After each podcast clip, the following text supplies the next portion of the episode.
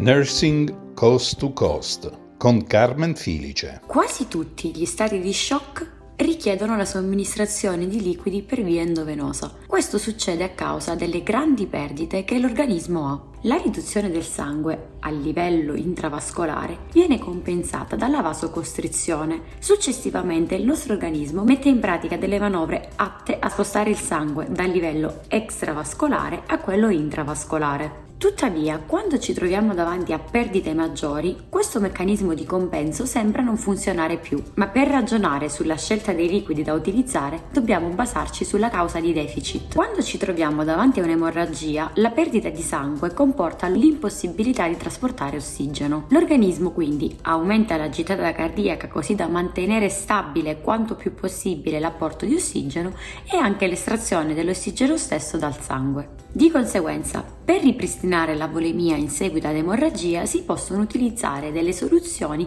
che non trasportano ossigeno, come i cristalloidi o i colloidi. Però, se ci troviamo davanti a uno shock emorragico, è essenziale andare a somministrare piastrine e plasma, così da andare a compensare al meglio questa perdita. Quando parliamo di soluzioni cristalloidi per andare a ripristinare la volemia, ci riferiamo alle soluzioni isotoniche. Ma quali sono? Anzitutto la soluzione fisiologica, quindi l'NaCl allo 0,9% e il ringer lattato, L'acqua di queste soluzioni viaggia liberamente all'esterno del sistema vascolare, ma essendo soluzioni isotoniche, all'incirca un 10% di soluzione resta nello spazio intravascolare.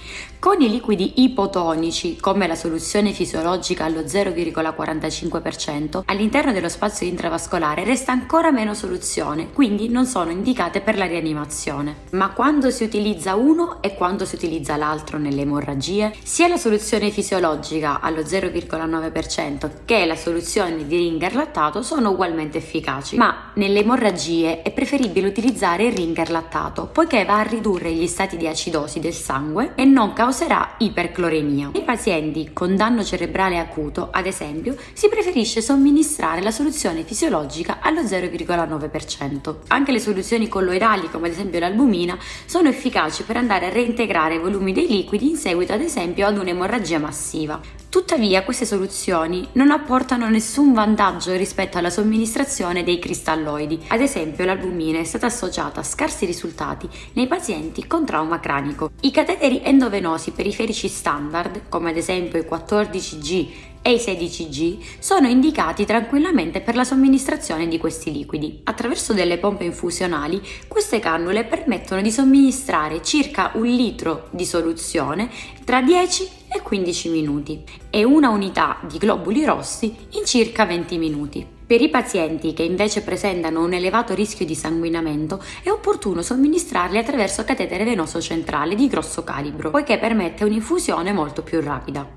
I pazienti in stato di shock generalmente richiedono e rispondono molto bene alla somministrazione di liquidi alla massima velocità. Negli adulti in genere si somministra un litro di cristalloidi, mentre nei bambini questo dosaggio va fatto per 20 ml su chilo. Nello shock emorragico, invece, i dosaggi sono diversi. Si somministrano tra i 5 e i 10 ml per chilo di colloidi o di globuli rossi concentrati. Prima di procedere con un'altra infusione si va a rivalutare aiutare il paziente. Il paziente con shock cardiogeno, in genere, non richiede l'infusione di grandi quantità di liquidi. Ricordiamo, a prescindere dalla soluzione che stiamo infondendo, è importante andare a regolare la velocità. L'infusione rapida di qualsiasi liquido può portare ad edema polmonare, sindrome da distress respiratorio acuto o sindrome compartimentale.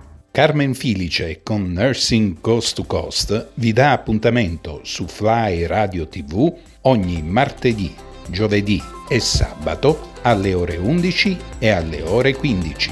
La sigla è Be the Change di Alumo.